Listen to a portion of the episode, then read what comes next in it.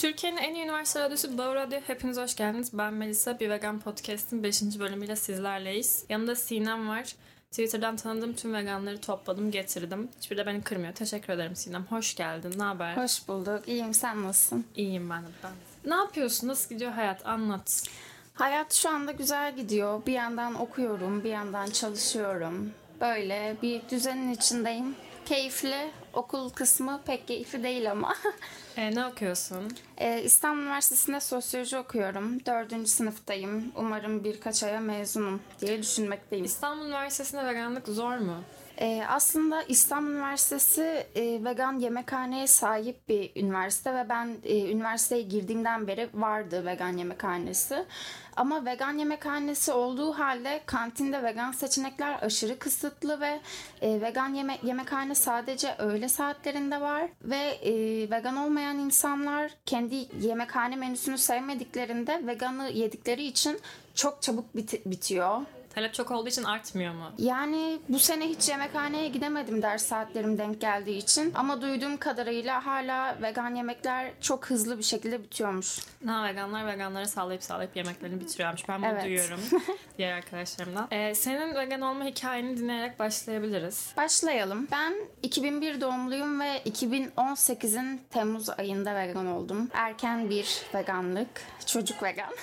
Başlayayım. Ben o zamanlar çok fazla vegan insanları tanımıyordum tabii ki de. YouTube'da sadece takip ettiğim bir kanal vardı. A Vegan mısın isminde. Onun videolarını izliyordum ama hani kafamda asla vegan olma düşüncesi gibi şeyler yoktu. Sadece işte yemek yerken öyle keyfini izlediğim videolardı. Sonra yine bir gün yemek yerken işte kendime kahvaltı hazırlamıştım. Sucuklu yumurta falan. Böyle bir kahvaltıydı. Yine kahvaltı ederken bir video açayım dedim. O zaman da Melike Dirikoç'un Neden Vegan Olmalıyız isimli videosunu gördüm. Yani bir izleyeyim dedim. Hani neler anlatacağını merak ettim ve o video beni gerçekten çok etkiledi. Kahvaltımın ortasında ağlamaya başlayıp hani yemeğimin devamını getiremedim bile ve o gün dedim ki hani ben vegan olmayı deneyeceğim dedim ve yani deneyeceğim dediğim süreçten itibaren veganım. Öyle hızlı bir karar oldu benim için. Ee, bu kadar hızlı olmasının tabii ki zorlukları da oldu. Çünkü e, o zamanlar hangi vegan kaynaklara başvurabileceğimi ya da kimleri takip edebileceğimi, vegan yemeklerin neler olduğuna dair hiçbir fikrim yoktu.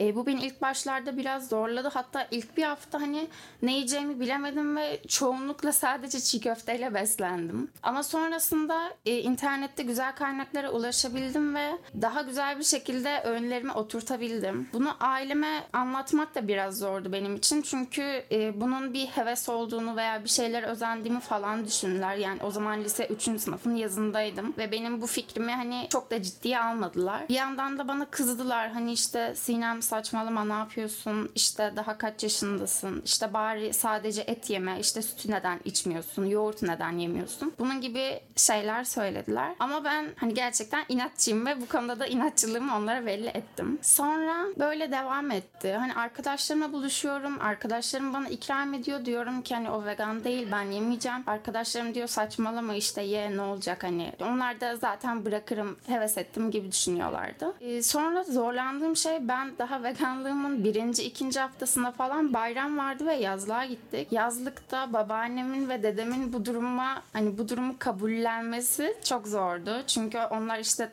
hani bahçelerinde tavukları var. Sürekli işte komşularından tereyağı alıyorlar, süt alıyorlar ve bunları yani bu düşüncemi, veganlık düşüncemi onlara ne denilebilir burada? Kabul ettirmek. Evet. Onlara anlatmak, evet. Evet. Zorlandım bu konuda. Onlar da karşı çıkmaya çalıştı ama ben inatçılığıma devam ettim. İşte babaannem e, pilavlara tereyağı koyalım, Sinem fark etmez falan demiş anneme. Annem demiş hani yok hani saygı duyalım hani zaten hani bırakırım diye düşündüler büyük ihtimalle. Neyse yine böyle ilerledim, ilerledim. Böyle devam etti. Hala veganım. 5 Beş yıl yıl. oldu. Evet. Temmuz'da 5 yıl olacak. Ee, ben Sinem'i ilk internette görmüştüm markasıyla. Bir tane takı markası var kendisinin ve işte orada bir tane kolye tasarımı vardı. Ne yazıyordu üstünde? You were vegan. Evet. Ama dedim başka Elif Taştekin'den başka vegan da mı var Türkiye'de ve ünlü mü falan. Öyle followlamıştım kendisini ve markasını. Ona da geleceğim ileride. Böyle çok tatlı bir hikayesi var isminin vesaire. Bir de şey söyleyeceğim. Ben podcast yapmak için Sinem'e ilk mesaj attığım zaman kendisiyle sadece Twitter'dan takipleşiyorduk. Yani hiç arkadaşlık hiçbir şeyimiz yoktu. O yüzden böyle tanışır tanışmaz podcast'ta oturmayalım diye ben kendisini kahve içmeye çağırdım. Bir date çıkardım onu. Orada bana e, vegan olma hikayesinden bahsederken e, vejetaryen bir arkadaşı olduğunu ilkokuldan itibaren söylemişti. Ben hikayenin o kısmını da anlatırsın diye beklemiştim. Evet. O kişiyi de tanımıyorum ama o da beni çok etkilemişti. Ondan da bir minik bahsedersem. Bahsedeyim tabii ki. En yakın arkadaşlarımdan biri Sanem. Ee, ben Sanem'i ilkokuldan beri tanıyorum ve Sanem'i tanıdığımdan beri et yemiyor. Hatta ailesi zamanında bu konudan dolayı onu terapiste falan götürmüş. Hani bu çocuk neden et yemiyor falan. Hani nefret ediyor. Küçüklüğünden, bebekliğinden beri etten nefret ediyor. Yani e, canı olan ve kandan, etten yaratılan bir canlının yenme düşüncesine yani çocukluğundan beri karşı olmuş ve bunu devam ettirmiş biri. Sanem bana sürekli hani et yemememi söylüyordu ve ben de Sanem'e diyordum ki hani Sanem hani işte ben et yemeyi seviyorum bana bunları anlatma gibi şeyler söylüyordum. Hani et dünyasının ark veya et veya süt dünyasının arkasındaki şeyleri kendimden saklıyordum. İnsan biraz bilmek istemiyor da gibi. Evet, evet. Bilerek böyle bu tarz içeriklerden e, kendini bilerek uzak tutan insanlar da çok. Benim şey ilgimi çekti. Onun çocuk bilinciyle bunun farkında olması. Çünkü ben de biraz öyleydim ama bana kimse bunun doğru olduğunu söylememişti ve galiba saçmalıyorum deyip tamam et yemek okey gibi gelmişti ama sanki tüm çocuklar bir noktada fark ediyor böyle. Onların da canlı olduğunu ve hani bu okey bir durum mu acaba? Ya düşüyorlar. Ben de düşmüştüm. Ve ilkokuldan yani ve Türkiye şartlarında vegan olan, vejetaryen olan biri beni çok etkilemişti anlatırken. Bir de hiç beklemediğin yerlerden aldığın ilhamlar böyle ne bileyim vegan olmanı etkiliyor ya da ne bileyim işte bir konuda siyasi görüşünü etkiliyor falan. Onlar böyle küçük ama ne denir? Beklenmedik büyük etkiler yaratıyor. Hatta Sanem'in neden vejetaryen olduğunu da anlatabilirim. Evet evet anlat. Ee, Sanem çok küçükken babasıyla beraber galiba burasını tam hatırlamıyorum ama e, sinemaya gidiyorlar ve Kayıp Balık Nemo izlemeye gidiyorlar. İşte Sanem filmi izliyor sonra eve geliyorlar ve evde balık var yemek olarak. Ve Sanem de diyor ki Nemo benim arkadaşım ben onu yemem diyor ve bu şekilde et yemeyi çok küçük yaşta bırakıyor. Tabii ki arada işte ailesinin zorladığı zorla yedirdiği yoğurda eti karıştırarak falan zamanlar oluyor. Ama kendi isteğiyle o yaştan beri yemiyor. Gerçekten aşırı tatlı bir hikaye. Evet. Bu arada selam. önemli. Sanem evet selamlar. Şeyden bunu soracaktım zaten sen biraz bahsettin ilk vegan olduğun zamanlarda en çok zorlandığın şey sosyal çevrem oldu yoksa ikame bulmak mı? Buradan da Berlin muhabbetine bağlamayı düşünüyorum. Senin en çok psikolojik anlamda zorlandığın şey neydi ilk vegan oldun? Bir de 2018 bilincin de az olduğu bir dönemdi ya. Evet, evet. Yani ilk vegan olduğumda zorlandığım şeyler çevremin buna karşı gelip bir de üzerine bana yaptıkları baskıydı aslında. Hani ailemdeki insanlar hani onlar bizim için yaratıldı. Sen nasıl yemezsin? İşte onları yememek günah gibi şeyler söyledi ve hani beni psikolojik olarak gerçekten zorladıkları zaman oldu veya abim işte Sinem saçmalama işte bir heves için işte çok abartıyorsun. Sen çok insanlara özeniyorsun gibi e, baskıladığı şeyler olmuştu. Yani psikolojik olarak böyle zorlukları oldu ama o dönemde işte hani zaten ev yemekleri yediğim için genel olarak besin olarak değil de daha çok psikolojik olarak zorlandığım zamanlar olmuştu. Ben de en çok zorlandığın şey ne diye sorduklarında hep veganlığı anlatmak diyorum ve bu yüzden podcast yapmaya başladım. Bence gerçekten hala en zor kısmı o yani. Hiç aşırı kapalı birine oturup Lal'le de bunu konuştuk geçen hafta. Birine almak istemeyen birini anlatmaya çalışmak cidden zor oluyor. Çünkü örneğin 25 yaşında ve 25 yıldır bildiği bir değer var ve sen diyorsun ki aslında hepsi işte çok yanlış falan ve insanlar sen söylemiştin hani bana anlatma diyordum. Almak istemiyor, onu duymak istemiyorlar. O yüzden hala bence en zor kısmı bir buçuk yıldır veganım ve anlatma işi. O yüzden bu podcast'in linkine uğraşmak istemeniz daha veganlara yollayabilirsiniz. Ben sizin yerinize anlatırım. Ee, bu arada şeyden bahsetmek istiyorum. Bunu Lal'le de konuştuk bu arada. Hayvan sahiplenmek konusunda biraz konuşmak istiyorum. Sinem'in çok tatlı iki tane bebişi var. Biraz onları sahiplenme hikayenden bahset bize. Bir de neden hayvan sahiplenmeliyiz? Bunun veganlıkla bağlantısına falan bahsedebilirsin. Biz dinlemeyi çok isteriz. Hemen başlıyorum. Benim ilk kedimi sahiplenmem yani Mia'yı sahiplenmem 2014 yılındaydı. O zamanlarda da şöyleydi. Ben yani küçüklüğümden beri kedi aşığıyım ve kedileri sevmek için sürekli sokaklarda saatlerce oturuyorum ve hava kararına kadar sadece tek başıma oturup kedi seviyorum. Ve ailem bu durumdan hani artık biraz rahatsız olmaya başladı ama ben hani her türlü kedi sevmek istiyordum sadece. Bu yüzden de ailem e, eve kedi sahiplenmeye ikna oldu. O zamanlar işte hani annem bana söylemiyordu ama annem böyle sahibindenden ücretsiz kedi ilanları ilanlarına falan bakmaya başlamış. Sonra işte yine bir gün biz annemle çok geç yatıyoruz hep. Yine bir gün geldi annem işte kedi ilanları gösterdi. O zaman işte bir tane tekil kedi ve e, Mia'nın ilanı vardı. Mia bu arada mavi Rus cinsi bir kediydi. Sonra hani o zaman tabii ki e, farkındalığım yok hani sokak hayvanlarını sahiplenmeye yönelik ve e, mavi Rus bana daha güzel gözüktüğü için aslında onu sahiplenmek istemiştim. Ve beraber annem, babam, abim, ben Mia'yı sahiplenmek için gittik. E, sahiplendiğimiz kadını da bu arada hala çok seviyorum ve takipleşiyorum ve sahiplendiğim kadını da sonrasında vegan eylemde karşılaştık. O da aslında yıllardır vegan olan bir kadınmış. Bunu sonradan öğrendim. O şekilde Mia'yı sahiplendik ve Mia'yı sahiplenmemizle birlikte hani annemin falan da hayvanlara karşı olan bilinci çok fazla arttı. Mesela hani normalde annemin sokakta kedi sevmek gibi bir huyu yoktu. Ama Mia'yı gördükten sonra o da hani sürekli sokakta durup kedileri sevmeye falan başladı. Belki hani annemin zamanla benim veganlığıma ikna oluşunun temellerinden biri de Mia'yı sahiplenmemiz ve annemin hayvanlara olan bağlılığının artması olabilir. Sonra Mia'yı sahiplendikten 3 yıl sonra sanırım e, evimizin garajında böyle kedi miyavlama sesleri geliyordu. Ama biz de hani anneleri yanındadır zaten diye gitmemiştik. Sonra hani birkaç gün geçti ve aşağı indik. Aşağı indiğimizde iki tane yavru kedi gördük. Yanında anneleri ölüydü ve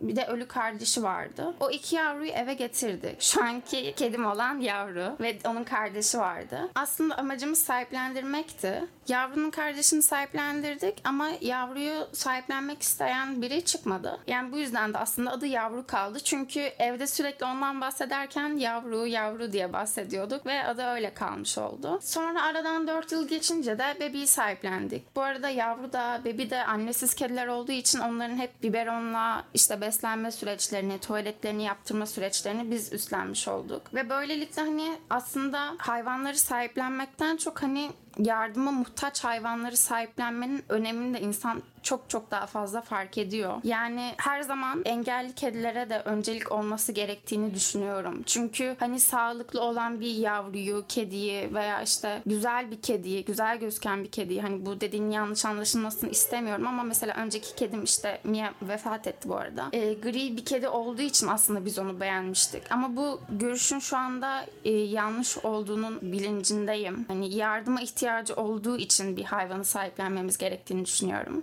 Bölmek de istemiyorum. Çok güzel konuşuyorsun. Şeyden bahsetmek istiyorum. Bir arkadaşım var benim. Instagram'da işte sahiplendirme sayfası var. İsminde Bilge sahiplendiriyor bu arada. Bakabilirsiniz. Kendisi şey söylüyordu. Sağlıklı hayvanlar tercih ediliyor zaten. O fix. Ee, siyah hayvanlar bile daha az tercih ediliyor ve sorulmuyor. Hani re- yani sağlıklı olsa bile insanların işte story'de çıkmadığı, çok, çok gözükmediği için siyah kedileri veya siyah köpekleri de sahiplenmediğini biliyorum. O yüzden o şey algısı özellikle küçük çocuklarda falan çok oluyor. İşte güzel petim olsun, işte Evet, şu evet. cins köpeğim olsun falan algısı çok oluyor. Ben de o konuda çok katılıyorum sineme. Güzel ve sağlıklı kediler zaten bir şekilde sahiplendiriliyor ama genellikle işte siyah renkli olan kediler ya da bir engeli olan kedileri daha az soran kişi oluyor. Bu yüzden böyle bilinci yoksa insanların bunu podcast'a belki bölümden böyle bir şey bir öncelik vermesi gerektiğini düşünür. Böyle ar- araya girmek istedim. Sen şeye bağlamanı çok isterim bu arada. Takım markanın isminin eser. Mia ile aramdaki bağ gerçekten çok kuvvetliydi. Hani bir hayvanın bana duyabileceği en büyük sevgiyi bana göstermiş oldu. Ve ben hani küçük yaşımda bile zaten Mia'yı sahiplendiğimizde 13 yaşındaydım. Hani 14-15 yaşlarında bile ileride bir atıyorum işte dükkanım, bir yerim, bir şeyim olursa adını hep My Mia koymak istiyordum. Hani bu da şeyden dolayı benim Mia'm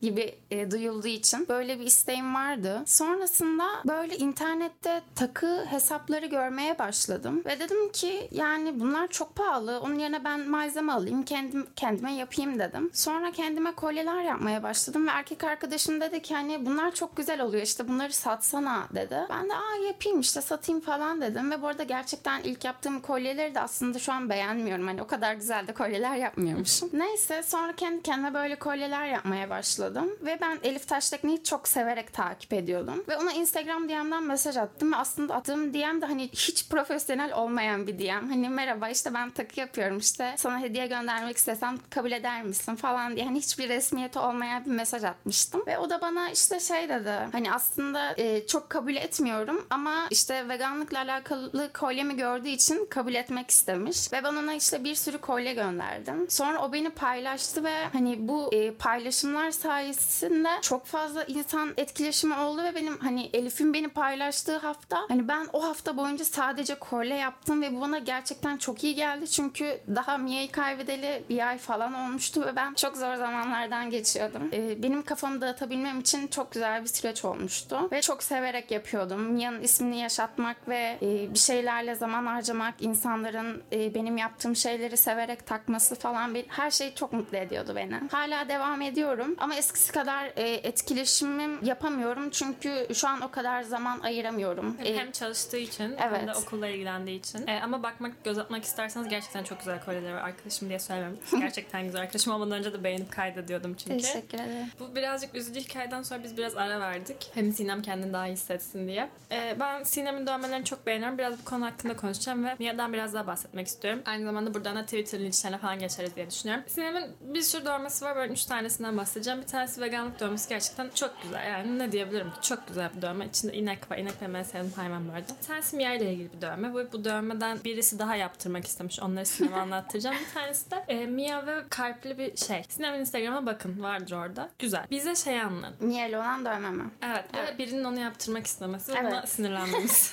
Anlatıyorum. Şöyle, e, ben Mia ile olan fotoğrafımı dövme yaptırmak için randevu aldığımda Mia yaşıyordu aslında. ben bunu bilmiyordum bu arada. Evet ama e, dövmecimin randevuları çok geç zamana verebiliyordu ve bu yüzden aslında ben dövmeyi yaptırana kadar Mia zaten çok hastaydı ve vefat etti. E, dövmede Mia ile benim sarılırken bir tane fotoğrafım var ama ben direkt hani kendi fotoğrafıma dövme yaptırmak istemediğim için bunu farklı tablolaştırmak haline getirmek istedim ve Gustav Klimt'in iki tablosuyla harmanlanarak bir dövme tasarlattım. Çok sevdiğim bir dövme oldu. Hatta başka küçük bir minimal dövmemi paylaşırken aşağıda bu dövme gözüküyordu birazcık Twitter'da attığımda. Sonra bir kız dedi ki ya aşağıdaki dövmeni de atar mısın falan. Ben işte fotoğrafını attım ki aslında tasarım dövmelerimin fotoğraflarını çok paylaşmamaya çalışıyorum insanların yaptırmasını istemediğim için. Çünkü bana özel tasarlandı ve başkasının da olmasını istemiyorum. Neyse kıza attım ve kız dedi ki ya çok güzelmiş ben de yaptıracağım. Yani o benim fotoğrafım hani bunu nasıl yaptırmayı isteyebilirsin? Çok çok saçma geliyor bana.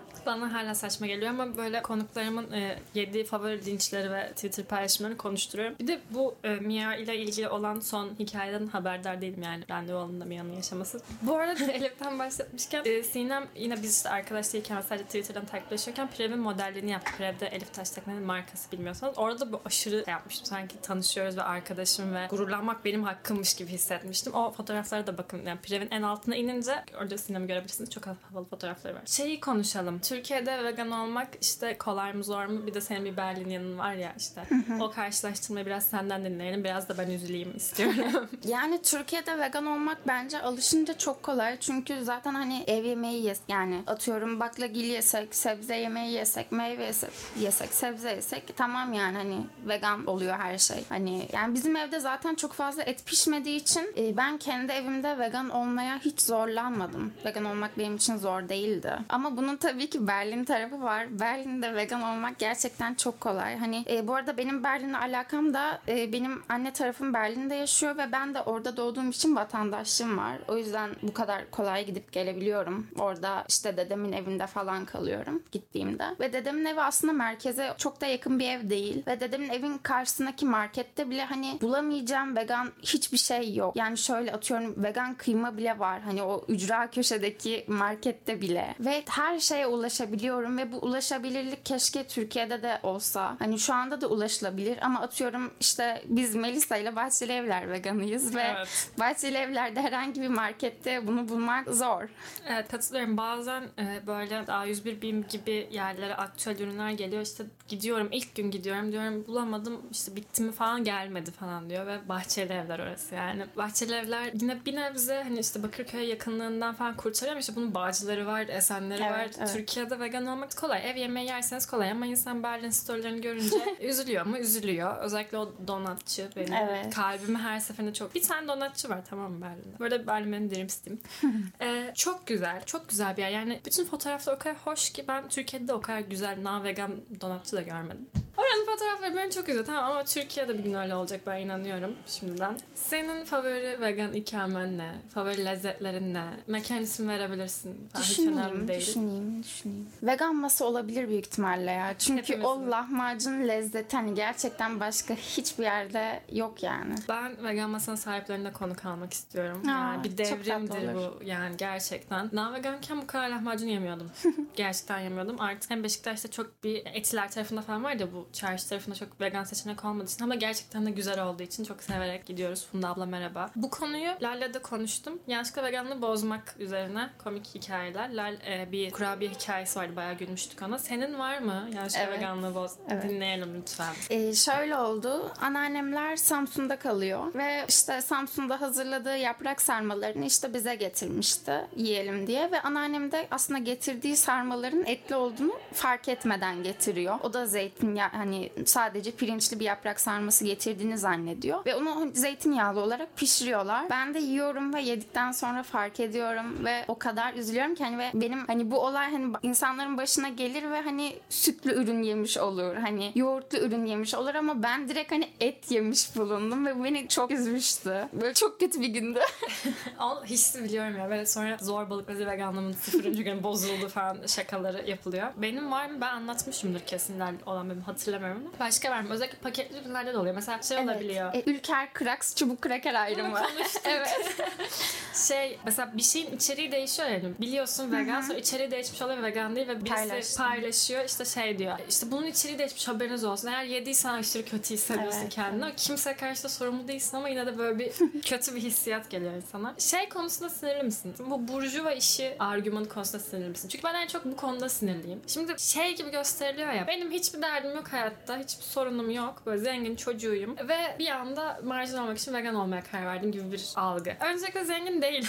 Ama zengin veganlarla da bir derdim yoksa. Sadece ideolojinin böyle burjuva algılanması beni çok sinirlendiriyor. Sen ne düşünüyorsun bu konuda? Yani benim mesela iş çevremdeki arkadaşlarım falan da bana diyordu işte sen hiç fakir vegan gördün mü işte veganların hepsi zengin falan. Ama bence bu ayrım şurada doğuyor. Hani veganlık ve bitkisel beslenme plant based ayrımında doğuyor bence net olarak. Kesinlikle. Hani zenginler bitkisel beslenir, fakirler vegan olur bence. Yani tam olarak böyle de değil de hani Ben anladım ama sen dinleyenler için biraz daha açıklayabilir misin bu bitkisel beslenmeyle veganlık farkını? Yani biz Melisa, ben, çoğu vegan etik olarak vegan olmayı tercih ediyoruz. Hayvanlara karşı bir zulüm uygulayan kişiler olmamak için bunu tercih ediyoruz. Ama e, bir kesim de bunu sağlıklı olmak için yapıyor. Tabii ki sağlıklı olmak için de olabilir ama bu da fiyat artışını bence biraz etkiliyor. Evet. Fiyatların artmasına sebep oluyor ve diğer insanlara göre de veganlık pahalı algısını ol- oluşturuyor sanki bir nebze. Bana öyle geliyor. Bence de bir de şey gibi algılanıyor. Makroda satılan vegan label'lı ürünler sadece vegan ve nohut vegan değilmiş gibi algılanıyor. Evet, o yüzden şey diye düşünüyorlar işte sen hiç fakir vegan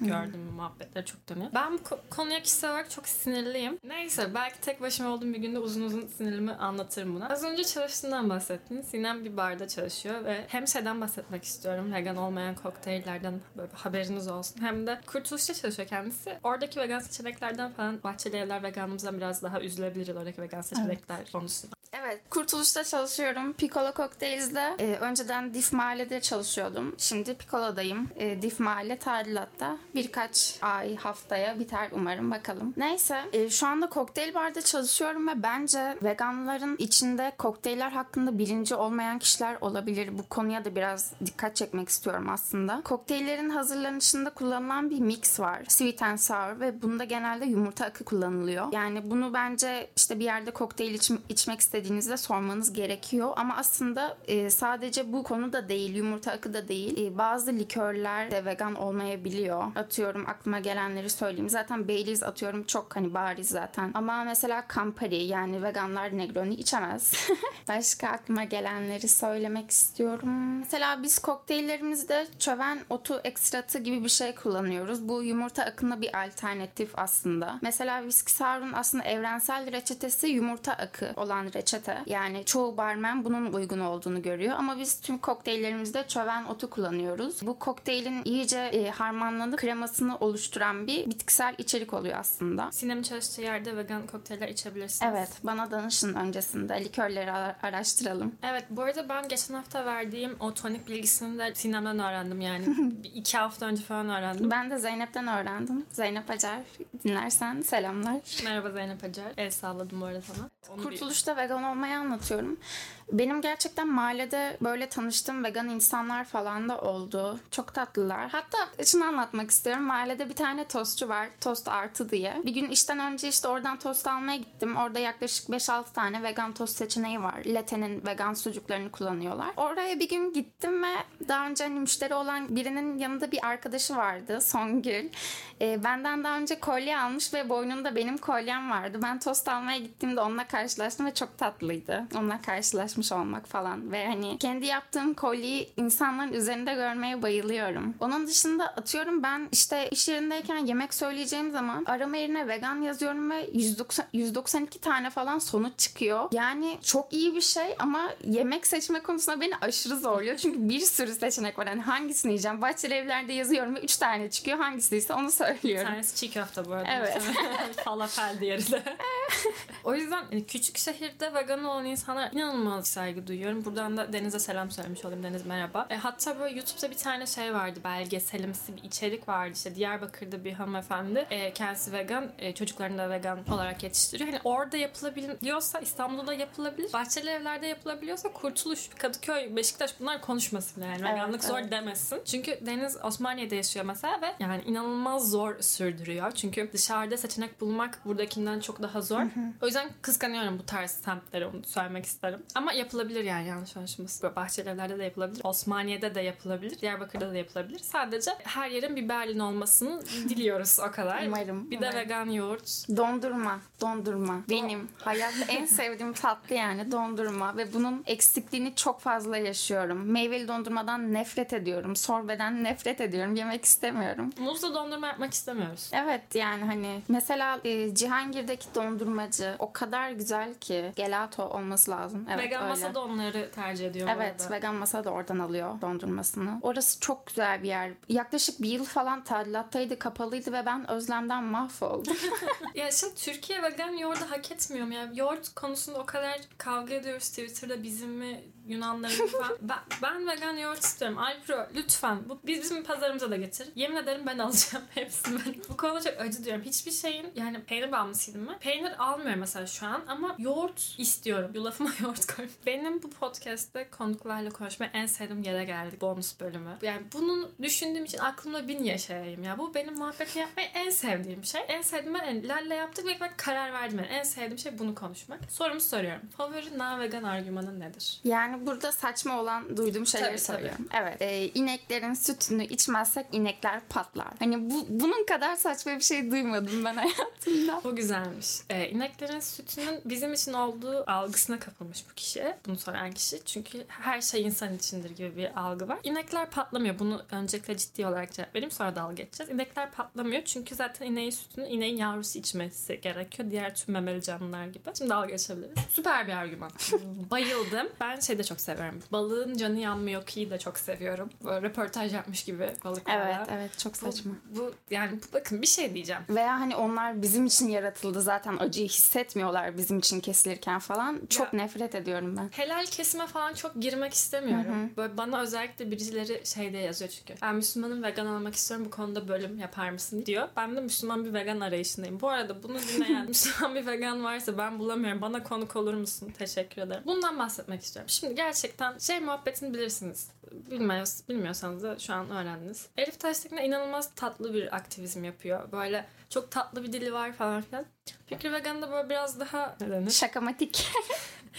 şakamatik bir dili var ve zaman içerisinde Elif Taştekin'e sabrınız bitiyor ve böyle fikri vegan gibi aktivizm yapmaya başlıyorsunuz. Ben elimden geldiğince Elif Taştekne gibi aktivizm yapmaya çalışıyorum. Çünkü ben de onun sayesinde vegan oldum ve hani onun işe yaradığını düşünüyorum. Ama bazı argümanlar gerçekten zorbalanmalı. Zorbalamak bazen iyidir. Buna katılıyorum. Özür dilerim. Bunun ilk bölümde de burada kimseyi yargılamayacağız demiştim. Yine özür dilerim ama balığın canı yanmıyor ki bunu ortalıkta söylemeyin. Bu dalga geçilesi bir şey. Bazı şeyler dalga geçilmeli diye düşünüyorum. Hani şey sorsa dalga geçmem burada. Neden bal yemiyorsun sorsa dalga geçmem. Çünkü gerçekten bir yerde makul. Ama şey iddiası eminlik beni çok güldürüyor noktada. Hani balın canı yanmıyor ki yani. Gerçekten röportaj yapmışsın gibi bir eminlik yani. Böyle şeyler söylemeyin. Arkasından dalga geçiyoruz. Hatta podcast'ta da dalga geçiyoruz. Yani genel olarak şeye sinir oluyorum bu arada. Hani vegan olmayan insanların veganları yeterli bulmama konusu falan. Aa Lütfen sen konuş. nasıl bunu yaparsın? İşte Lütfen sen konuş. nasıl vegansın? Atıyorum mesela e, ben hani aynı yağda pişen yani atıyorum işte bir nuggetla falan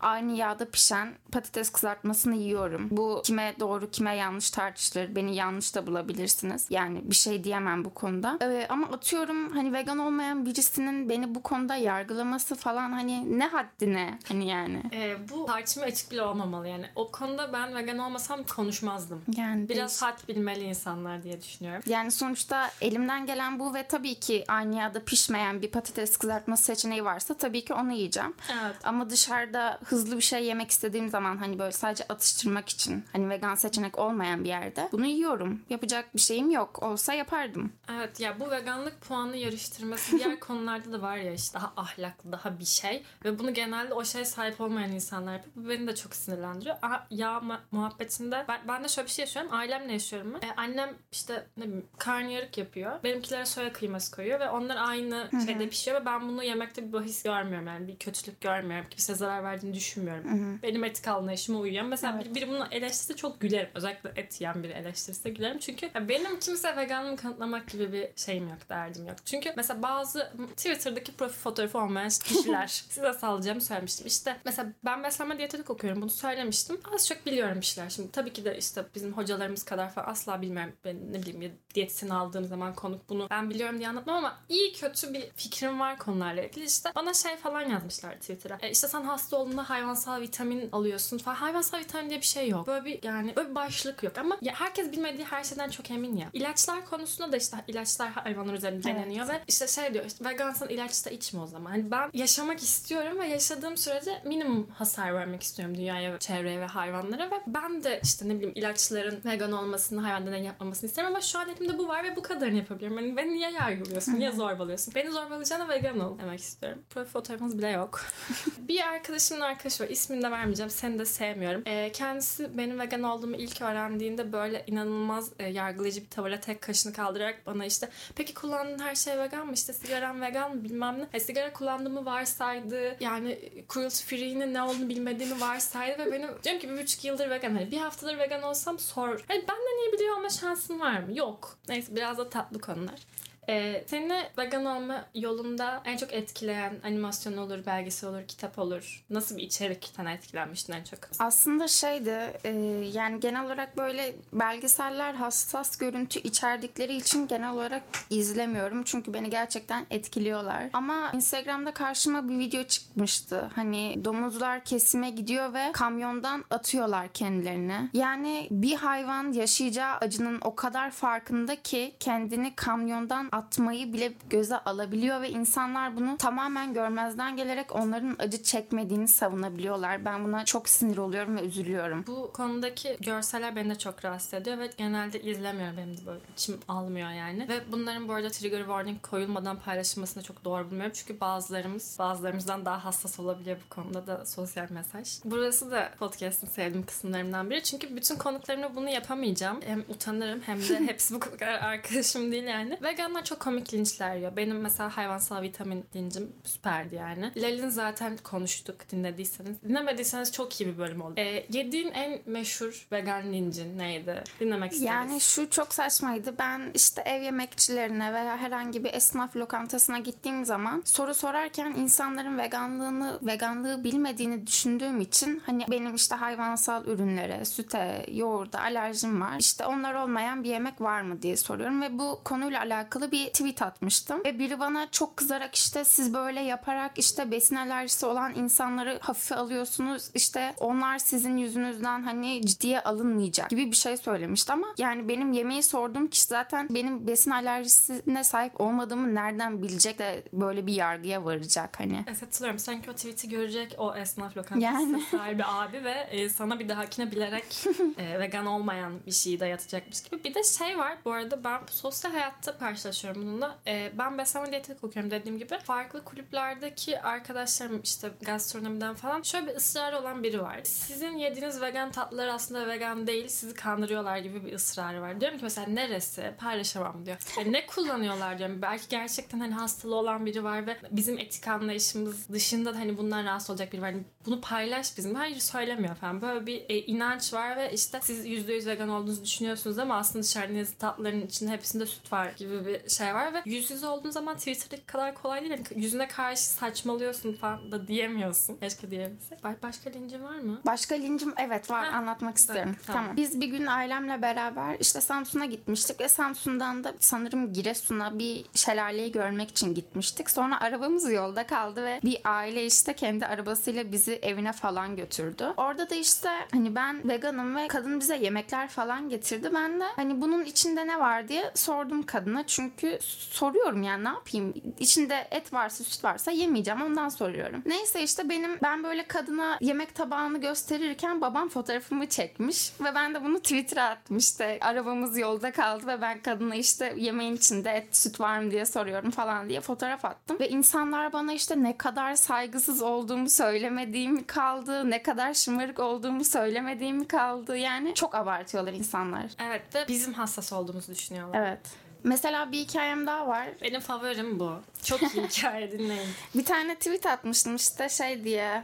Ben zaten her şeyi tweet atıyorum da neyse. İşte iş yerindeki e, aşçı ben yiyebileyim diye çorbayı tereyağsız yapmış. Ama aslında çorba yerle çorbası. Hani yoğurdun vegan olmadığı aklına gelmemiş o sırada. Neyse bunu attım ve yine bana hani işte kadın senin için uğraşmış ve sen nasıl böyle bir şey yapabiliyorsun? Bari ayıp olmasın diye yeseydin. Hani bu böyle bir şey değil. Hani ayıplık şeylik bir şey değil. Siz atıyorum dini bir görüşünüz varsa ayıp olmasın diye birisi de domuz ikram etse yiyecek misiniz yani? Hani çok saçma. E bunu yani vegan olmayı bir etik görüş olarak görmedikleri için bence işte birinin dini görüşüne daha üst bir şey olarak düşünüyorlar ve bu örneği verdiğiniz zaman şey diyecekler ama aynı şey değil falan diyecekler. Bu bir diyet kültürüymüş gibi algılanıyor çünkü. Ama bence çok tatlı bu arada senin düşünüp tereyağsız yağ çorbası yapması. Ben olsam çok duygulanırdım yeme. Yiyemesem. Ben de aslında tweet'i tatlı olduğu için Evet. attım. Hani beni düşündü ama aklına gelmemiş hani yoğurt falan. Çok tatlı diye attım. Kesinlikle.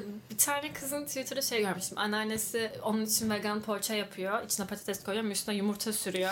Çok tatlı bence bu tarz şeyler. Yaşlıların özellikle vegan bir şeyler yapmaya, pişirmeye çalışması ya da işte aile, arkadaşlarımızın ailesinin şey demesi özellikle. Duyduğumda çok duygulanıyorum yemezsem bile. Melisa gelince ne yapacağız? Ya veganlar ne yok ne yapsak mı? Google'a yazıyorlar falan. Çok tatlı Evet, geliyor. Çok tatlı. Şeyle bitirmek istiyorum. Vegan olmadığına şaşırdığın bir yiyecek ya da bir şey ya da vegan olduğuna şaşırdığın bir yiyecek ya da bir şey. Seni ne şaşırttı? Ee, vegan olduğuna şaşırdığım şeylere şey örneğini verebilirim. Mesela Indomie'nin işte tavuklu noodle'ları. Hani Evet. tavuk çeşnili bir şey vegan. Hani düşünce nasıl olabilir? Ama vegan işte. Evet bunu ben söylemiş miydim hatırlamıyorum ama buna ben de çok şaşırmıştım. Evet. Ve şey sanki şöyle bir şey hatırlıyorum. Tavuklusu vegandı saçma sapan bir şey. Körilisi. Körilisi vegan. Ama değil. şeydi galiba bardakta olan mı sanki vegan değildi. Öyle bir şey hatırlıyorum. Tam bilmiyorum ben. ben de tam bilmiyorum ama tavuklusunun vegan olup bir şeylisinin vegan olmadığını Evet, evet, hatırlıyorum. Bu gerçekten ilginç. Şey diğeri Vegan olmayan şaşırtıcı şey ve tabii ki de analog fotoğraf ve genel olarak herhangi bir fotoğrafı çıkarttığınızda vegan olmayacak olması. Yani bu yine ilaç sektörü gibi bir alternatifi olmayan bir şey. Aslında galiba yurt dışında alternatif var analog fotoğraf filmleri falan ama bunlar da sanırım çok pahalıdır. Emin değilim. ya yeni çıktığında zaten herhangi bir şey veganlıktan bağımsız da şey oluyor ya. Evet, tek olduğu evet. için aşırı pahalı oluyor ya. Bu analog fotoğraflar beni çok şey yapmıştı, şaşırtmıştı ilk öğrendiğim zaman. Benim böyle fotoğrafçılara falan bir ilgim yok. Deneyimlemedim de ama e, şey düşündürtüyor insan hani fotoğraf basmak için bile hayvan zulmü mü var yani gerçekten mi iyi düşündürtüyor. Bir de aşırı aşırı bir ilginiz yoksa yani böyle bayılmıyorsanız şey dijital efektler de çok okey bence yani Bence analog de, göstermek için. Birilerini üzmeye gerek var mı, öldürmeye gerek var mı? Bence yok ama söyleme sinirlenenler varsa da üzgünüm yani. Analog fotoğrafçılığı aşırı ciddiye almadığım için. Ben mesela yıllarca analog fotoğrafçılık çektim ve hani şeyden şeyi çok seviyordum. Hani o an çekiyorum ama ne çektiğimi bilmiyorum veya ben işte manuel olanları kullanıyordum. İşte ışık ayarını, derin, derinlik ayarını falan her şeyini ben yapıyordum. Hani belki çok kötü bir şey çektim, belki çok güzel bir şey çektim. Hani bunu bilmemenin heyecanı bana çok keyifli geliyordu ve yıllarca devam ettim. Ama sonra vegan olmadığını öğrenince bıraktım. Ama elimde son bir film var. O, o film yaklaşık kaç senelik herhalde bir 3-4 senelik falan. Onu özel bir güne saklıyorum. Hangi gün bilmiyorum ama özel bir güne saklıyorum. Son ano- analog filmimi kullanmak için. Zamanı gelince hissedeceksindir bence. E, bu arada vegan olmadığına şaşırdığım bir şey hikayesinde ilk bölümlerden beri dinliyorsanız biliyorsunuzdur. Ben böyle düşünmüştüm düşünmüştüm bulamamıştım. Oraları kesmişizdir de. Belki de hiç cevaplamamışımdır. Hem şöyle bir hikayem var. Bir arkadaşım dedim bana Türk kahvesi ikram etti. İçer misin? Elimde menengiç kahvesi var dedi. Ben de içerim ne ki o dedim. Bilmiyorum çok güzel dedi. Ben de içeriğine baksana vegan mı dedim. O da baktı ve vegan olduğunu söyledi. Sonra ben onu içtim. Güzeldi. Dedim ki işte bunun vegan olduğuna emin misin? Bir kahveye göre çok yumuşak falan dedim. O dedi ki evet evet baktım vegan dedi. Ben de ona güvenmeyi tercih ettim. Ve daha sonra dışarıda kafelerde falan söyledim. Bayağı bir içtim ben menengiç kahvesi. Sonra birisi beni içerken gördü ve dedi ki sen vegan değil misin? Ben dedim ki veganım. Dedi ki menengiç kahvesi vegan değil ki. Ben nasıl ya dedim ve google'ladım. Gerçekten vegan değilmiş. İçinde süt tozu mu krema mı Aa. baharatlarla ilgili öyle bir şey varmış. Sonra o arkadaşıma dedim ki böyle böyle oldu. Nasıl işte o günkü acaba vegan mıydı diğerleri de değil falan filan diye sordum. O da bana dedi ki çok kızacağını düşündüğüm için sana söylemedim. Böyle bir veganlık bozma hikayem de vardır yani. Menengiç kahvesi vegan değilmiş arkadaşlar. Böyle bir bilgi. Hayır menengiç kahvesi değil. Dibek kahvesi. Dibek, evet. Menengiç ne ki? Menengiç de kahve ama neyi bilmiyorum. Menengiç değil uydurdum. Dibek. Dibek kahvesi vegan değilmiş arkadaşlar. Böyle, böyle de bir bilgi. Bu arada benim de aklıma şey geldi. Mesela o sırada BİM'de mi A101'de mi ne bir tane çikolata vardı. Çikolatanın içeriği vegan gibi okunuyor tamamen ama bir tane katkı maddesinden dolayı vegan değildi. Bu katkı maddeleriyle ilgili çok söyleyecek şeyim var. İnsanları hepimizi kimyager yaptılar böyle. Evet. App'lere kod giriyoruz. E bilmem kaç. E120 bilmem Evet, ne falan. Bu aa şey bu emisyon farklıymış falan. Evet, ya ama bilmiyorum. Onları öğrenmek falan kendinize zaman verin diyorum ya ben sürekli. Hani vegan olmak için bir güne bir günden daha fazlasına ihtiyacınız olabilir ve okey yani bir şeyleri araştırmak vesaire zaman alabilir. Ben mesela bu işte emülgatörlerin vegan olamayacağını bile mesela vegan olduktan sonra öğrenmiştim. O yüzden take your time yani çok şey yapmayın. Etik anlayışım çok şey değildi. Ben insanların üstüne gide gide vegan olacağını düşünmediğim için böyle konuşuyorum. Tabii ki de günün sonunda vegan olacaksanız kadar rahatım. Yoksa vegan olmayacak ve bu konuda çok sert olan kişilere aynı rahatlığı göstermiyorum. Sadece hani bu düşüncedeyseniz ve ilerlemeye çalışıyorsanız zaman sizin demeye çalışıyorum. Geldiğin, katıldığını kabul ettiğin için çok teşekkür ederim. Ne demek? Ben Seni çok, çok, seviyorum. oldum. Ben de seni çok seviyorum. Seni üzen hikayeler anlattırdığım için de özür diliyorum. hiç sorun değil. Ben yani benim için anlatmak iyi bir şey. Çünkü dediğim gibi Mia adını yaşatmak istiyorum. Sayfamla, aktık sayfamla ve kendim anlatarak yaşatmak istiyorum. Bu yüzden benim için anlatmak çok iyi bir şey. Anlatırken kalbim kırılıyor biraz ama mutluyum anlattığım için. Birazdan sarılarak ağlayacağız. Bu arada bunu hep söylüyorum. Sanki böyle kurulu sevmiyormuşum gibi oluyor. Gerçekten öyle değil. Sadece düzeni nasıl olduğunu bilmiyorum. Yine izin verirlerse, sorun çıkarmazlarsa Sinem'in Instagram'ını, onun işte sakı sayfasının Instagram'ını her şeyi aşağı koyarım. Koyamadıysam podcast'in Instagram hesabında. Aynen oradan yazarsınız. Ben bir şekilde ulaştırırım. DM falan atın cevap veririm zaten çok takipçim yok. Hepsini görüyorum. Hepsini her şeyi de okuyorum. Bu hafta bizi dinlediğiniz için çok teşekkür ederim. Haftaya görüşmek üzere. Kendinize çok iyi bakın. Hoşçakalın. Görüşmek üzere.